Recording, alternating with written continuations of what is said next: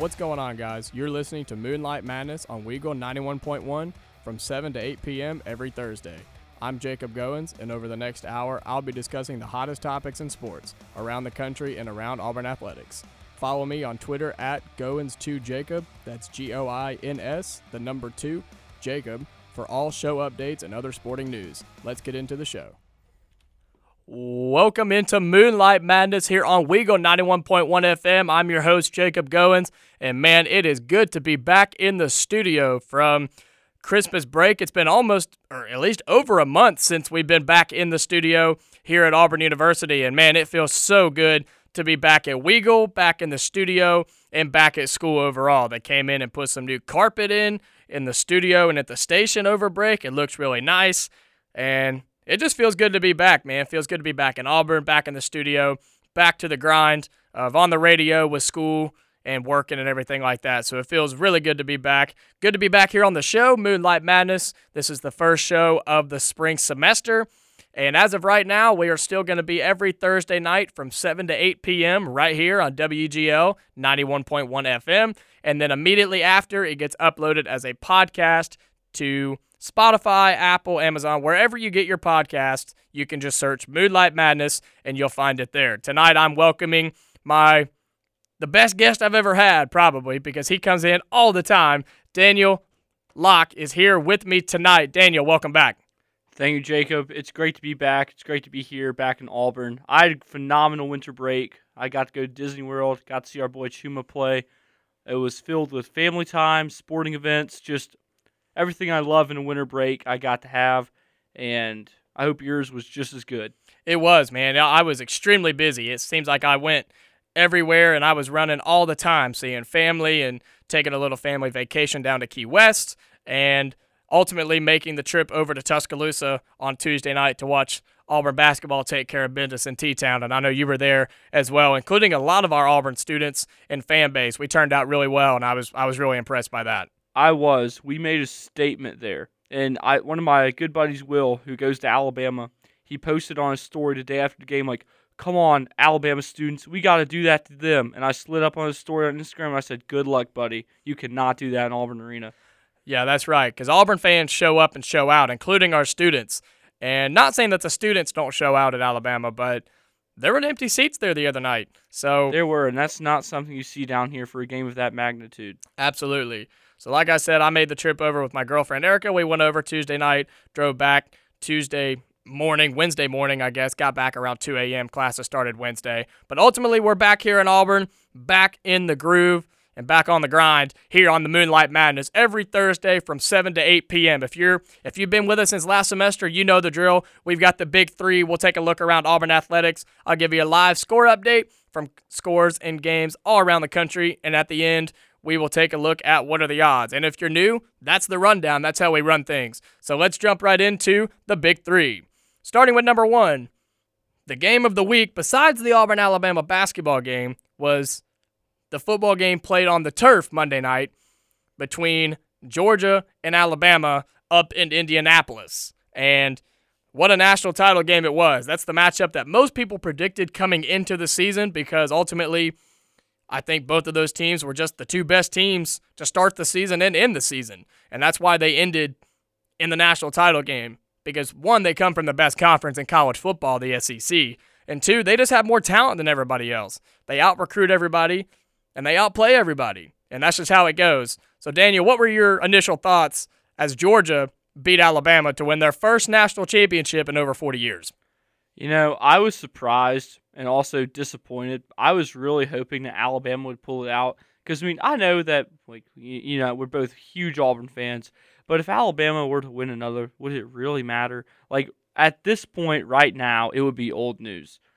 But now we've got to see Georgia win one for the first time since 1980, and now they're going to start making 2010 jokes, and we can't come right back saying, "Well, y'all haven't even seen one in your lifetime." Which is interesting because that's the take I took as well was what does it mean if Alabama wins another national championship? But let's take that note for a second because how incredible is it that a, a program can get to that level that Nick Saban has brought Alabama to where if they win a national title, a national championship, nobody cares. It doesn't even matter because they've done it so much or they're there every year that if they win, nobody would have even cared. Right. Or they would have cared for a minute, like an hour, the rest of the night. But by now, like I said, it would have been old news. And so now that Georgia, like you said, has won their first national title since 1980, that was the running joke for Auburn fans was 1980. But now they have something else to use on the recruiting trail. And that was the take that I took. That was the stance that I was taking was if Alabama wins another national title, if Nick Saban wins another national title, what does that mean? Like, he's done it all. He has proved that he can do just about anything. And if he would have won again on Monday night, that would have been number seven for him, I believe. And everybody knows that he can win. He can recruit, he can win, and he can put guys in the NFL. And winning another national title was just going to add on to that. But it wasn't going to add a ton because everybody knows that already. Georgia, on the other hand, sure, they've been able to recruit insane right now in the last five years with Kirby Smart. But the one thing that's always hung over their head is that Kirby has never won a national title. He's gotten there. He's done everything but win a national title, have top recruiting classes. He had never beaten Alabama. And that's what we thought, and that's what we knew was going to have to happen for them to win that national title. But on the recruiting trail, when Kirby Smart would walk into a home of a recruit, that's the one thing he couldn't say he's done is win a national title. But now he's done it. And now he can say, come play for Georgia, where we now win national championships, where now we feel we're going to dethrone Alabama and be the next dynasty in college football. Oh man, I hate even hearing that. That makes me sick to my stomach. But you know, maybe not. Maybe this can be a one and done type thing. I'm gonna hold out hope on that. So you're gonna pull for the the LSU of 2019, huh? Yes, very much so.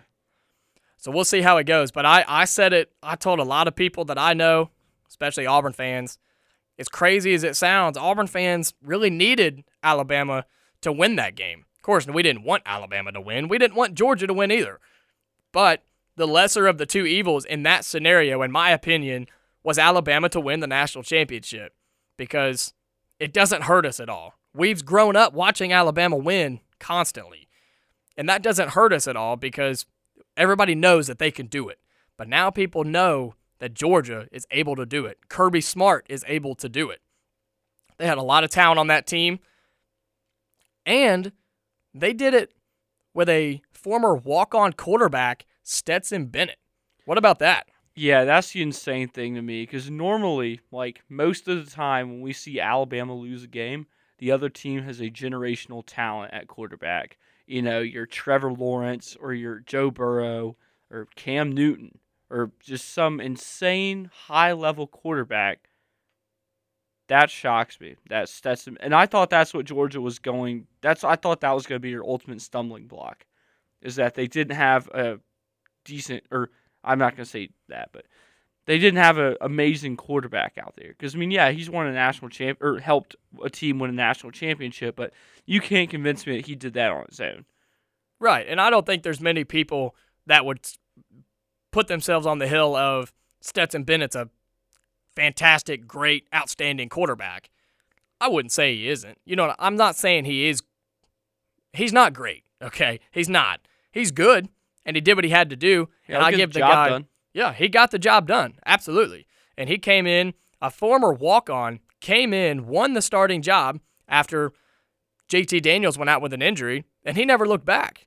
He never gave them a reason to take him out. And a lot of people all year long Georgia fans and non Georgia fans were like, why are we not playing JT Daniels? The guy who is, what, a four or five star quarterback recruit comes in and he, the dude can play football and he's a good quarterback, but he was sitting on the bench. He's healthy, ready to go. But once Stetson Bennett came in, he never gave them a reason to take him out. And if you're a coach, if the guy that you've got out there is winning games, why would you take him out? Right. That that's kind of where I'm at on that. Um, and the quarterback is such an important piece of any football team that you just don't see teams with bad quarterbacks win national championships or Super Bowls or anything. In my opinion, the most important thing is offensive line, but then it's followed pretty close by a quarterback. Well, both of them go hand in hand. And Right. Georgia's offensive line is has a bunch of studs, which gave Stetson Bennett time to do what he needed to do. And he was throwing good balls, finding open receivers, throwing it away when he needed to, scrambling when he needed to, not taking dumb sacks and making turnovers, interceptions, fumbles, what have you. And like you said, he got the job done. So credit to that guy, man. What a what a story for him to come in as a walk-on, get the starting job due to injury, and then just never look back. He took that Georgia team and just kept winning. And that's all he does. He's a winner. And you can't say anything else about him right now other than he is a winner. Yeah, and I really wish that wasn't the case. I really wish we could laugh at him and be like, "Dang, what do you have to show for it?" Absolutely nothing. But, however, we can't do that, and all we can do is pray for Caleb. Pray for Caleb Williams. That's all we can do right now. I have a bad feeling that Caleb Williams is not coming to Auburn. But yeah, I feel like Zach Calzada kind of messed that up. Yeah, I mean, I don't know. I have some stuff about Calzada later on in the show that Auburn picked up in the portal from Texas A&M, and the thing that threw it off was there was a quarterback from USC, a, a pretty big recruit from USC that just decommitted this week. So, and Caleb Williams has been spending time out in LA and down out in Southern California. I just think he's going to go out there. I think he's going to follow Lincoln Riley and go out there because I think that's where he has the best chance to play, improve, and ultimately go to the NFL. Because that's what he said. He said, My one goal is to play and get to the NFL. So we'll see on Caleb Williams coming to Auburn. But to wrap up this segment, Georgia beat Alabama in the national title game. Both teams took care of business in the semifinal round. Georgia made Michigan look bad, which Michigan wasn't great to begin with. But Georgia handled business, made Michigan look bad, and then Alabama took care of Cincinnati like we thought both of those teams would. And they came in, and Georgia also covered the spread, by the way. Covered the spread. They were three point favorites by kickoff, and Georgia ended up covering their spread, beat Alabama by double digits in the national title game. And, I mean, what more can you say? Georgia did it. First time in over 40 years. So now they have their have that to hang their hat on and use on the recruiting trail. And Kirby Smart finally got over the hump and he beat Nick Saban. So anything else you want to say about Georgia as your 2021 2022 national champions of college football, Daniel? I am eagerly looking forward to turning the page. Well, you heard it here from two Auburn fans ourselves. Not happy that Georgia won, but what can you do when your two biggest rivals are playing in the national title game? And to finish Watch it the off, NBA, watch the NBA, watch college basketball. We're a basketball school now. you know it. The one thing I will say to end this, this just proves my point that Bryan Harsin, the head coach of Auburn football, has the hardest coaching job in America. Has the hardest coaching job in America. I would have to agree. Look at his two biggest rivals. They're winning national championships. Both of them. And that's pretty hard to compete against. That's going to wrap up. Oh. impossible. Oh, oh, I'm sorry. What did you say? Go ahead. it is almost impossible to, you know, do what he's doing, and he's he defied the odds this year. Our recruiting class coming in next year is way better than it was originally. So I'm optimistic for the future here. No doubt about it. We'll dip into Auburn's recruiting class for football coming up when we take a look around Auburn athletics. But that's going to wrap up number one of the big three. When we come back from break, we're going to dive into the NFL playoffs with Super Wildcard Weekend coming up in just a few days. You're listening to Moonlight Madness here on Weagle 91.1 FM. Welcome back to Moonlight Madness here on WGL 91.1 FM. I'm your host, Jacob Goins, joined by Daniel Locke here in studio on the campus of Auburn University. We are rolling on with the big three into number two tonight. So let's jump into it. Number two on the big three NFL playoffs coming up this weekend. It is the Super Wildcard Weekend, is how they are advertising it on TV. It's going to be across at least three stations like platforms uh, Fox, CBS, and NBC, I believe. Oh, all three of them. a big one. Oh, ESPN, they have one You're too, don't they? a big one. Who? Nickelodeon. Oh, are they doing that again? Yeah. Well- I will have to say that was pretty neat last year to watch my Saints play on Nickelodeon. Yeah, you're probably not going to catch me watching a playoff game on Nickelodeon. But hey, Come on, Jacob. hey, if if that's how somebody wants to watch it, they can watch it on there. But ESPN has one on Monday night, so I think there's four four different stations get playoff games, which is kind of crazy. But anyway, Super Wild Card Weekend coming up. Regular season of the NFL is done. It was the longest season of history of the NFL since they added a week 18, which turned out to be awesome, which turned out to be so entertaining to watch, especially that Sunday night game.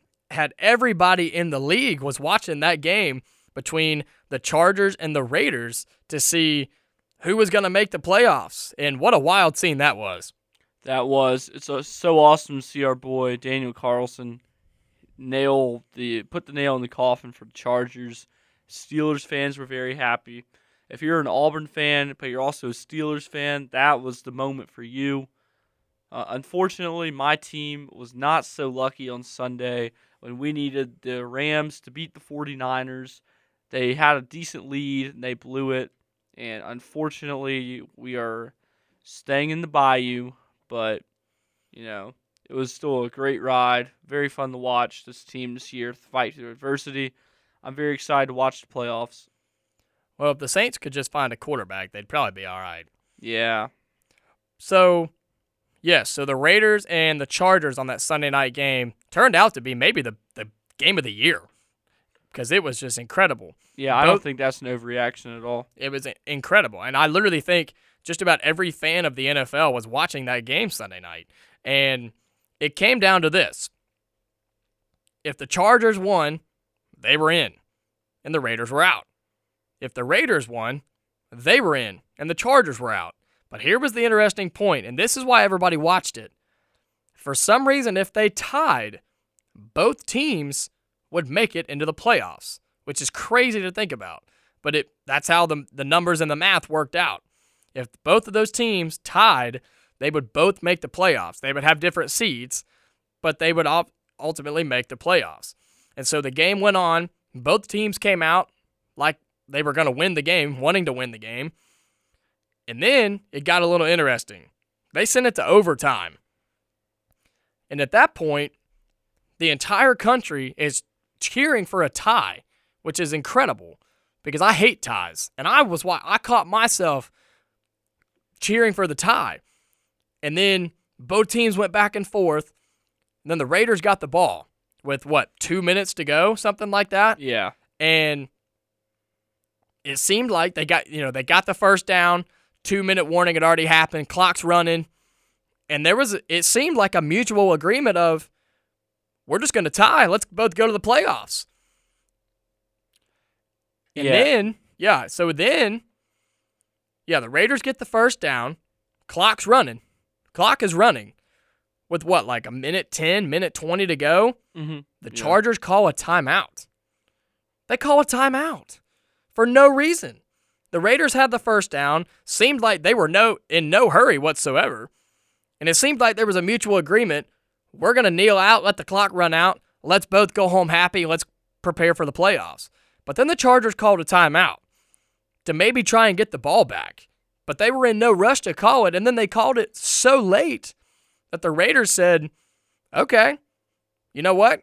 Let's win this game. And let's bring out one of the best kickers in the NFL right now, the hottest kicker in the NFL right now, to kick this 40 yard field goal and send us to the playoffs and send you home crying. Daniel Carlson came out. No doubt about it. He nailed it. Raiders to the playoffs. Chargers, you're going home. Yeah, that's what got. I I um heard a really good quote from Aaron Rodgers. that I like. He's like, you don't you play to win. So because people were saying like ah they should have just kneeled out, but no, like you're in this to win, and that helps get you a better seed. It looks better on your record. You should always go for the win, in my opinion. No doubt. And the Raiders got a better, like you said, a better seed by winning the game rather than tying. But I really do think they were going to just kneel it out and tie because after the game, there was a great post game interview on the field with Derek Carr, the Raiders quarterback for Las Vegas. And he said, they asked him a question like, did the Chargers timeout change your mentality or something like that? Was the question. And he said, yeah, absolutely. He said it, it changed our game plan. He didn't say specifically, like, once they did that, we wanted to win or whatever. but he said it changed our game plan. And you could obviously see that it did because they were in no hurry to do anything. Then the Chargers called a timeout and they brought out Daniel Carlson to hit a game winning field goal. His, I don't even know, fourth or fifth maybe of the year, Yeah. something like that. He's just on fire right now. So the Minnesota Vikings and uh, Mike Zimmer are kicking themselves right now. He also got fired, by the way. Yeah, I saw that. Pretty funny. So, and if you remember the Vikings, they they released and kicked Daniel Carlson off the team after a horrible playoff performance a few years ago. They had to, had to do it. He he crumbled, he choked, missed three field goals, an extra point. You know, he just had the worst game of his entire life in the playoffs. So it, it was terrible. They cut him. Raiders picked him up, and he's been dominant ever since. Yeah, and that's just you. You never know what you're gonna get with those guys who are kind of struggling. And kickers are, it, they're weird in a way that you just never know. Like it's all about mentality. It's all in their head. I really think it is. And he's been dominant for the Raiders this season. Because I was talking to my dad one time. I'm sorry to cut you off there. No, you're good. But I was talking to my dad one time about how it seems like kickers would be the easiest thing to scout because the field, it, it's grass. The goalposts are the same height, the same width. So it seems like that would be the easiest thing to replicate from one level of football to the next. But I, I guess you just get these guys that just get all up in their head, and then all of a sudden they can't hit a field goal anymore. Well, it's like somebody shooting a free throw in basketball. If you're in your head about that you're going to miss it, more than likely you're going to end up missing it. Right. So he's been dominant though so far. I hope they go far and get to see him do his thing in the playoffs. But coming up this weekend, there are six wild card games in the playoffs. Of course, with the new format, they're all wild card games. The top seed gets the bye in each conference. Everybody else, you got to play your way in. And so in the AFC, the Tennessee Titans got the number one seed after winning on Sunday. And then the Packers had already locked up the number one seed in the NFC. So their week 18 game didn't matter. They lost to the Lions. And but it didn't matter. It was a blowaway game anyway. So both of those teams have the number one seed. So two games on Saturday and four games. No, two games Saturday, three games Sunday, one game Monday. So it truly is a super wild card weekend. Yeah, I really enjoyed the format last year of just you know having a few days of NFL football, and it's just very fun. no doubt. So there's six games going on this weekend. The one I'm probably most interested in, mm, man, there's so many good games this weekend. There's three of them that I'm just real, four of them I'm really ecstatic about. Raiders, Bengals, Patriots, Bills, uh, 49ers, Cowboys, and Cardinals, Rams on Monday night. Those four games are going to be really interesting. I have some picks for those later in What Are the Odds, but make sure you're tuned in to NFL this weekend, along with college basketball. A lot going on this weekend around the NFL. We're going to switch into the last segment of the Big Three, number three, and it's an idea that I wanted to discuss with you, Daniel, because it's such a hot topic right now in college athletics. It's the transfer portal. We've seen so many college athletes from multiple sports enter into this transfer portal. And there's a lot of discussion right now on whether it's a good or a bad thing for college athletics, especially college football and college basketball. So, what is your opinion on the transfer portal overall and whether you think it's a good thing or a bad thing for schools and for athletes? Well, you know, there's a lot of different perspectives you have to think about. For example, um, Paul Tyson at Alabama, the grand great grandson or grandson, I can't remember which one of um, the one and only uh, Paul Bear Bryant. You know, he had that family legacy, so he decides to take his talents to Alabama, and you know, it just that's a very hard place to play. And I'm sure he's a very capable quarterback, but you know, it just it some for some guys at some schools, it just they never get the opportunity to show what they can do. So if I'm was a decently touted recruit coming out of high school, and I'm at a program and I've been there for you know two seasons. I think he played there, maybe three, and I haven't gotten off the bench. I'm going to take my talents elsewhere. That's just what I want to do to. If that's what I feel like I would have to do to preserve my career and maybe play at the next level. So for times like that, I feel like it's good. Or if you know for whatever reason the guy wanted to play closer to home, you know, just what have you. I feel like it's good. But, however, I also feel like a lot of times it gets abused. Just like anything good, there's always cons. And you'll have guys that, I don't know, might try to use that as like a leverage chip with their coach. I'm not sure how well that worked, but I'm sure someone's tried it. And just stuff like that and just trying to take advantage of it one way or the other. So that's how I feel like it's kind of a bad thing. And I don't know, it's just it gets crazy. Like right now, there's so many like good players in the transfer portal and yeah, it's it's crazy. Yeah, everything you said I agree with. Um I looked up the numbers earlier today and since August 1st of this year of this recruiting cycle or this season, whatever you want to call it, in college football alone in the FBS, the 128 schools of the FBS, I think it's 130 now. So the 130 schools of the FBS, there have been over 1,400 kids enter the transfer portal just this season.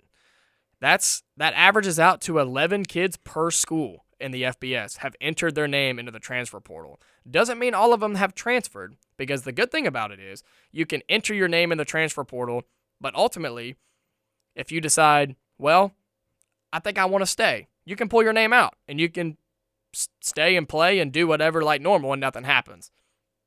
And for me, the transfer portal started out as a good thing. And I think it's good for the athletes. But when it comes to coaches and administrations and programs, like you said, I think it's getting abused and I think it's it's getting ugly behind the scenes. For athletes, it's absolutely perfect. Like you said, if there's a guy that feels like he's not getting his fair share, not getting the playing time he wants, he should absolutely have the right to be able to go and play somewhere else and try out his talents somewhere else. He, I, I think every student athlete, man or woman, you know, should have that opportunity to transfer and play somewhere else. If there's a, a girls' college basketball player that is not starting, she's riding the bench, but she feels that she's good enough to play somewhere else, she should have that right to put her name in the portal, see who's out there that wants her, see where she can fit, and go and play somewhere else. So, on that side of things, I think it's really good. But at the same time, I don't think it was meant for 1,500 kids to just be transferring schools left and right. It's almost become a free agency type thing, like you see in the NFL or the NBA. Like, and now I I see reports and hear stories of coaches and and programs working behind the scenes with athletes that are at other schools and they're talking to them while they're still enrolled at other places. And that's not right. That's not it's against the rules literally. But they're doing it anyway because that's how college athletics works. It's just how it works. Football, basketball, softball, you name it. That's just how it works. And so in that case, I think the transfer portal is really hurting and I think it's only going to get worse but for the athletes, it's good. They can do what they need to do, take the best route for them. But at the end of the day, I think it's going to get really, really ugly, the transfer portal for college athletics. So, with that, that wraps up the big three, wraps up number three of the big three and the big three overall here on Moonlight Madness. When we come back, we're going to take a look around Auburn athletics, dive into some Auburn football and basketball. You're listening to Moonlight Madness here on Weagle 91.1 FM. Welcome back to Moonlight Madness here on Weagle 91.1 FM. I'm your host, Jacob Goins. Joining me tonight is Daniel Locke in studio here on the campus of Auburn University. We are rolling on with the show as we are halfway through the episode already. Crazy, but time flies when you're having fun. So now we're going to jump into taking a look around Auburn athletics. We're going to dive into some Auburn football and some Auburn basketball. So to start, we're going to take a look at Auburn football, of course, the season is now officially over for college football as Auburn lost the Birmingham Bowl to Houston in what was pretty much a sloppy game. And Auburn had the lead late in that game, but ultimately let Houston come back, score, and win. And Auburn was down a lot of players, had people hurt, transfer, that kind of thing, playing with TJ Finley at quarterback. So take that as you will. And Houston was good. They're a top 15 team. Auburn could have won the game, maybe should have, but at the end of the day, they lost the bowl game, which it hurts because that could have been a lot of momentum coming into the offseason with recruiting and the team as a whole.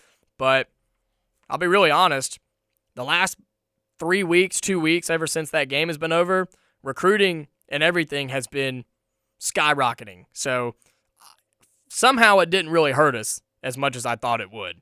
Um, we, as Auburn, Bryan Harsin hit the recruiting trail hard. We had the National Signing Day, the early signing day period, where Harsin somehow, by the grace of God, I think, pulled a top 15 recruiting class as of right now, with still guys on our radar for the normal signing day that comes in February next month.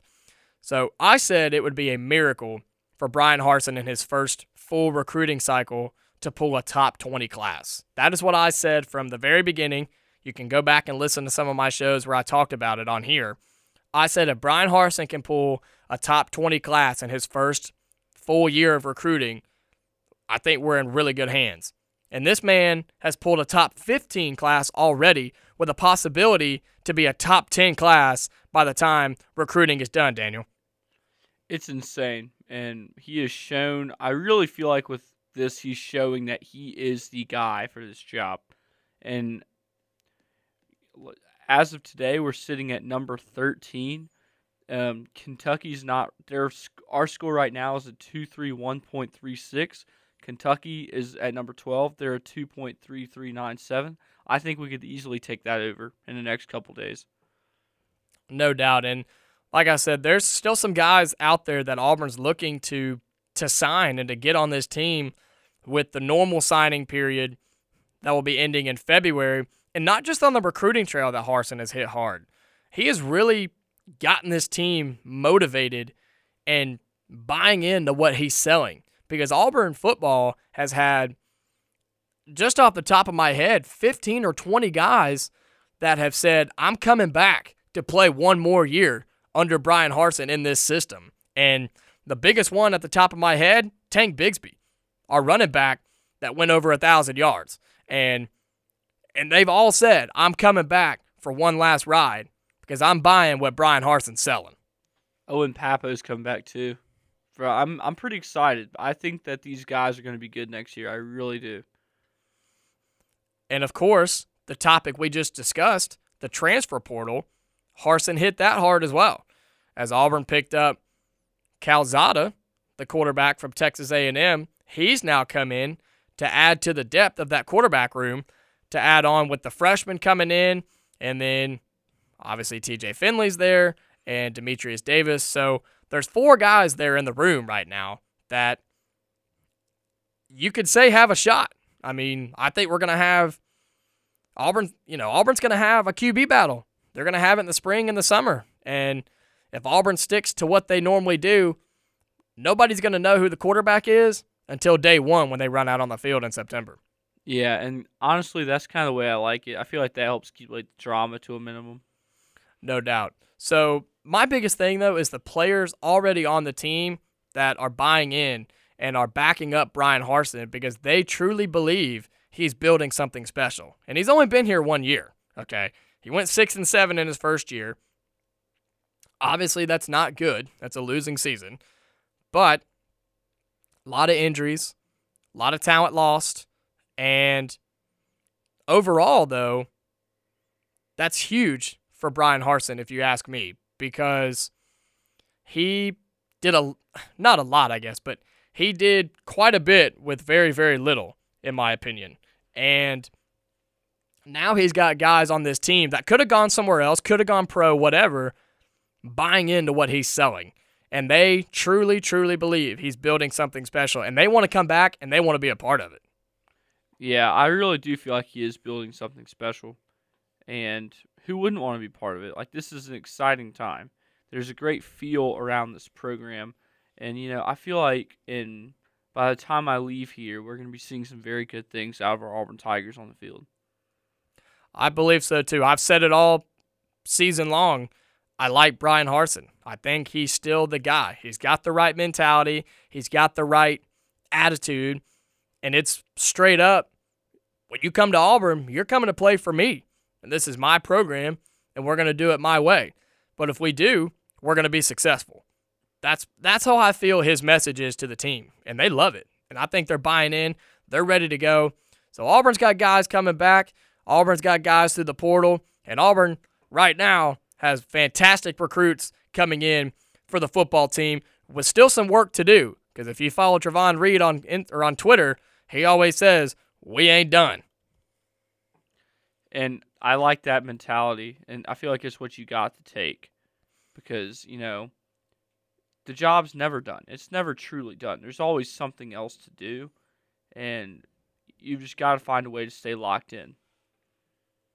No doubt. So we'll see how Auburn football finishes recruiting when February rolls around. We'll see where the Tigers end up being in the recruiting rankings. At least top 15 have a real legitimate chance to push for top 10. So moving on into Auburn basketball, which of course is not only the hottest team in the SEC, but I think they're the hottest team in the country. And not only the hottest team, right now, Daniel, they are the best team in college basketball. You know it. And it's been a fun year. I'm enjoying it so much. You know, we've got that game against Kentucky very soon. Hopefully, that'll be a good uh, little late birthday present for me. And I really think that we're going to be able to get that done. It'd be an early birthday present for me. Two days before my birthday, we play Kentucky on January 22nd, right here in Auburn. It's going to be crazy. It's going to be a huge turnout, big atmosphere. But Auburn basketball right now, they're 15 and 1, 4 and 0 in SEC play. Their only loss is to double overtime to UConn way back in the beginning of the season. That was the only loss they've had, and they And played good enough. Triple overtime. Was it triple or double overtime? Oh, double. My bad. No, I'm good. sorry. I, I thought it was double, but I just want to make sure. So yeah, Auburn basketball's only loss is a double overtime loss to UConn, way back in the first two weeks of the season, where nobody really knew what this team was. But if they played UConn today, they'd beat them by 20 points. oh yeah, UConn is shown that they are not amazing. Yeah, they're still good, but they're not as good as they played that day. And of course, Auburn basketball just coming off of a huge road victory at Alabama on Tuesday night, which was a top 25 win on the road in the SEC. I don't care what the score is, I don't care how you think your team played. If you pick up that right there, you ought to be happy. Yeah, I agree. You know, in college basketball, a win over a ranked opponent on the road is always something to be appreciative of. No doubt. I think Auburn played pretty well. They didn't play great, and yet they still won. And here's the thing about Auburn basketball so far this year I have not seen this team play a good game yet. As a whole, for 40 minutes, I have not seen Auburn play a good game yet, which Right. is scary. That is so scary if you're any other team in the country, especially in the SEC, because what I mean by that is, of course, Auburn's winning and they've looked decent, but I'm saying for a full 40 minutes, put it together of everybody playing on a string, everybody playing out of their minds, and just playing clean, great basketball. And it's coming. I'm telling you, it's coming. And when Auburn does that, they're going to be unbeatable. Yeah, and I really hope that happens at the right time. We get to see another deep run, Lord willing, a national championship. No doubt. And right now, they're the number four team in the country. But Baylor lost the other night, the number one team in the country. They lost at home to Iowa State, I believe.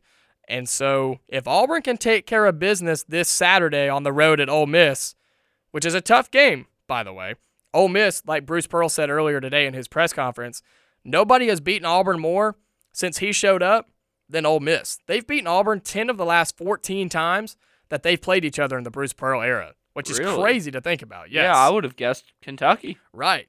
Yes. Yeah, yeah. that- Ole Miss nuts. has beat Auburn more times than any other team in the league in the Bruce Pearl era.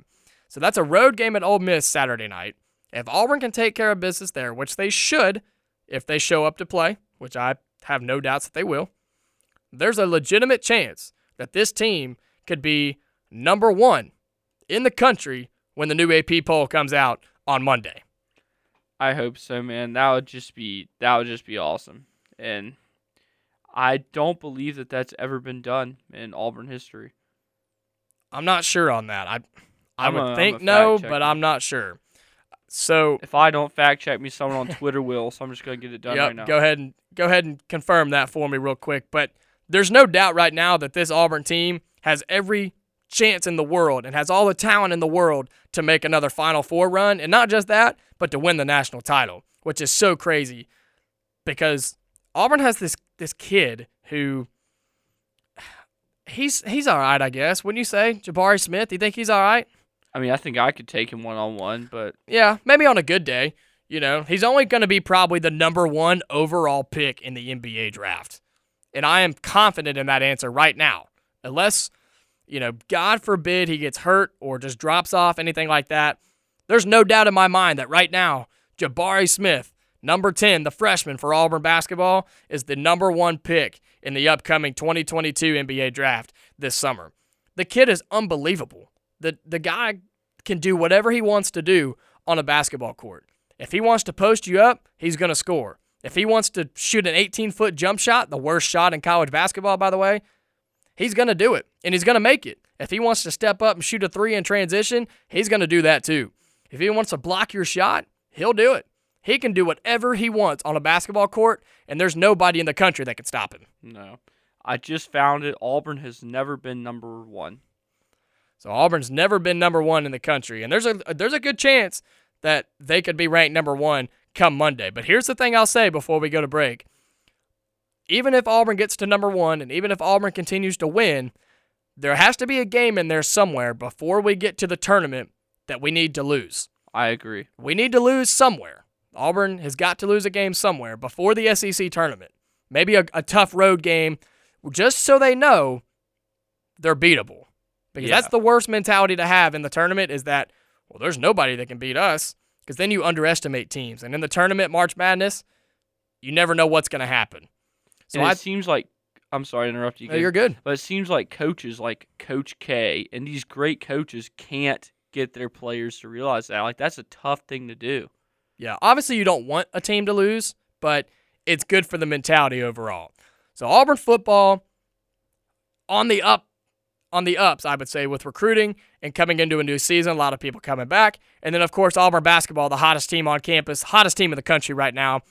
15 and 1 overall, number 4 in the country. Big game on the road at Ole Miss on Saturday night before coming back for a couple more games here in Auburn Arena. When we come back, on Moonlight Madness. I'll give you a live score update from around the country, and then we'll take a look at everybody's favorite segment What are the odds? You're listening to Moonlight Madness here on Weagle 91.1 FM. Welcome back to Moonlight Madness here on Weagle 91.1 FM. I'm your host, Jacob Goins. I'm joined by Daniel Locke in studio tonight. We are entering the final 15 minutes of the show. Well, more like 11 now, but final segments of the show for the first episode of the semester here on Weagle 91.1 FM. So I'm going to give you a live score update from some scores around the country. We got a lot going on all over America. We got some NBA on, NCAA, college basketball, and some NHL hockey games on as well. So let me run through some of the scores going on right now. First in the NBA, the Warriors and the Bucks, supposedly the game of the night. Golden State and Milwaukee, and the Bucks are all over the Warriors at halftime. It is 77 to 38 just now starting the third quarter. That is a 30 something point lead at the half. That is crazy. Okay, that's that's insane. The Timberwolves and the Grizzlies tied up at 36, a little bit to go there in the second quarter, and then the Thunder and the Brooklyn Nets just getting underway. Thunder up 15-11 in the first quarter, and also the Pelicans and the Clippers Pelicans all over the Clippers, 44 to 24 in the second quarter. One more game to go off tonight in the NBA. The Portland Trailblazers visiting the Denver Nuggets. That is at 9 o'clock Central Time, 10 o'clock Eastern Time. In the NHL, 11 games tonight in the National Hockey League. The Bruins and the Flyers, Boston and Philadelphia. It's currently 3 to 2 lead for the Bruins at the end of the second period. The Columbus Blue Jackets visiting the Carolina Hurricanes. Jackets up 2 0 at the end of the second period. The Canucks and the Lightning. It is currently a 2 1 lead for the Lightning at the end of the second period. Winnipeg Jets visiting the Detroit Red Wings. The Jets are currently up 2 0 on the road halfway through the second period. New Jersey Devils, New York Islanders tied up at 1 at the start of the, eh, about halfway through the second period. Seattle Kraken, the NHL's newest team, currently up 1 0 on the St. Louis Blues at the end of the first period. Buffalo Sabres up 1 0 on the Nashville Predators at the end of the first, and the Montreal Canadiens tied with the Chicago Blackhawks at 0 at the start of the first period. Three more games to go off in the NHL tonight. Ottawa Senators visiting the Calgary Flames the Pittsburgh Penguins visiting the LA Kings, and the New York Rangers visiting the San Jose Sharks. Give you a couple score updates in college basketball. We'll just do some top 25 matchups going on right now. Oklahoma State on the road at Texas Tech. Oh, I think that's the team that beat Baylor the other night. It was Texas Tech. I said Iowa State earlier. I correct myself. Yeah. So Oklahoma State at Texas Tech coming off a big win against Baylor on the road. Texas Tech up 67 49 uh, nearing the end of the game there. And then Ohio State visiting Wisconsin, 16 visiting 13. It is a currently a 10 point lead for Wisconsin, 74 64, with two minutes to go in the game. Couple more games to go off tonight. Oregon visiting UCLA, Colorado visiting Arizona, BYU to visit Gonzaga, and Oregon State traveling to USC. In one game that's already in the books, DePaul, unranked DePaul, defeats Seton Hall, ranked 20th in the country, 96 to 92 on their home floor. So an upset yet again in college basketball. Well, that was a little live score update for you here on the show, taking a look around the country at all different scores and all different sports. So, with just a few minutes to go, we're going to get into what are the odds. If you're new here, this is a segment I started last semester and I really did enjoy it.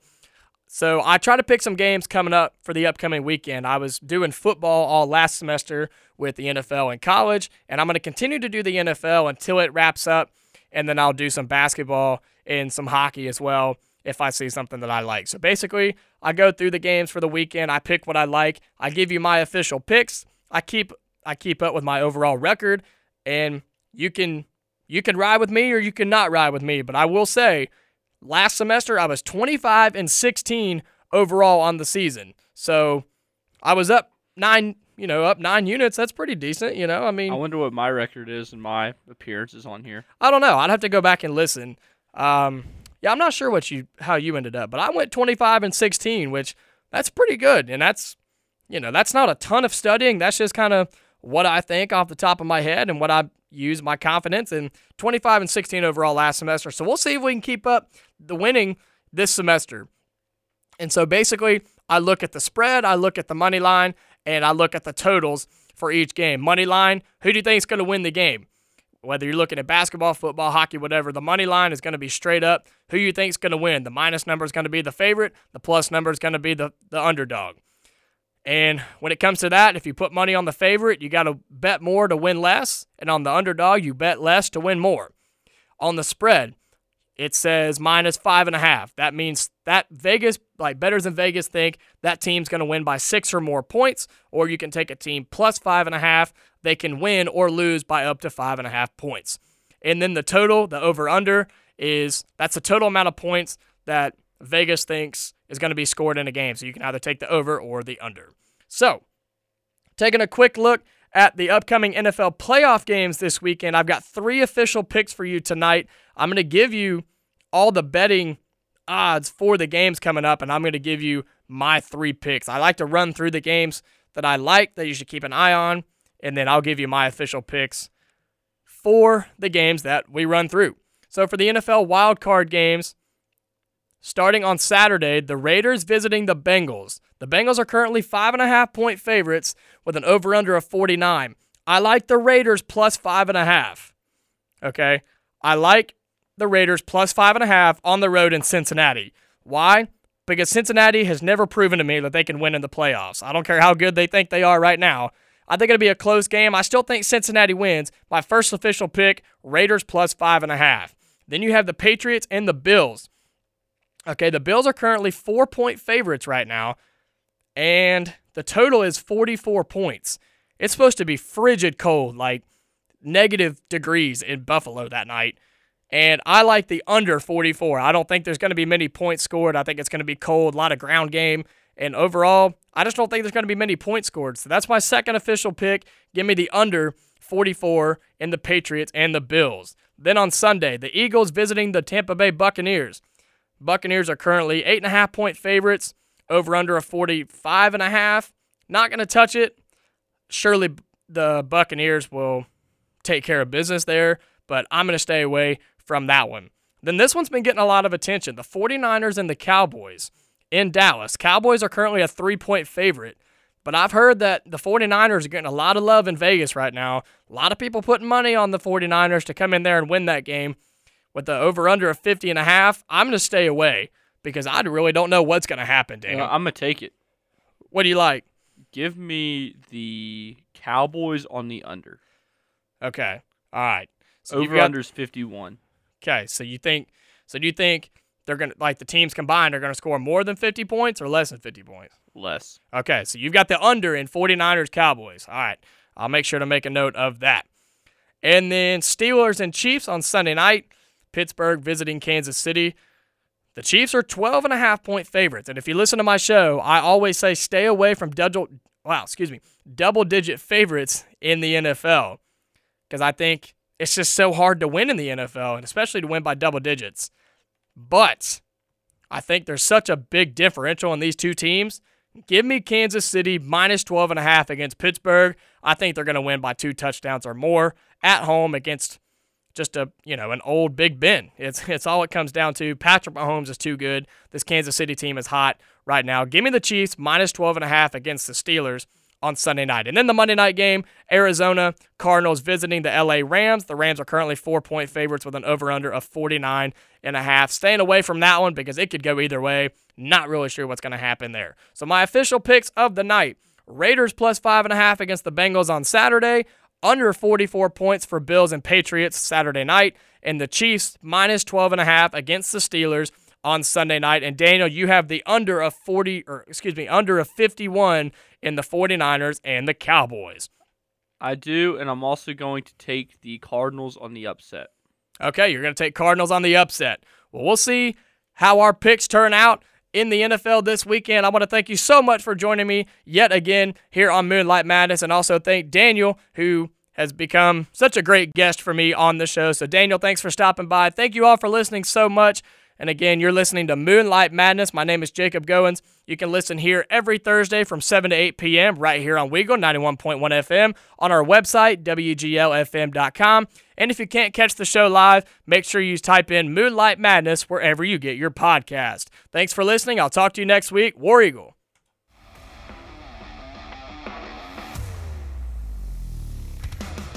Thanks for listening to Moonlight Madness. Tune in next Thursday at 7 right here on Weagle 91.1 FM Auburn. If you ever miss a show, just search Moonlight Madness on your podcast app of choice. Tune in next time for Moonlight Madness, Thursdays at 7 right here on Weagle 91.1 FM.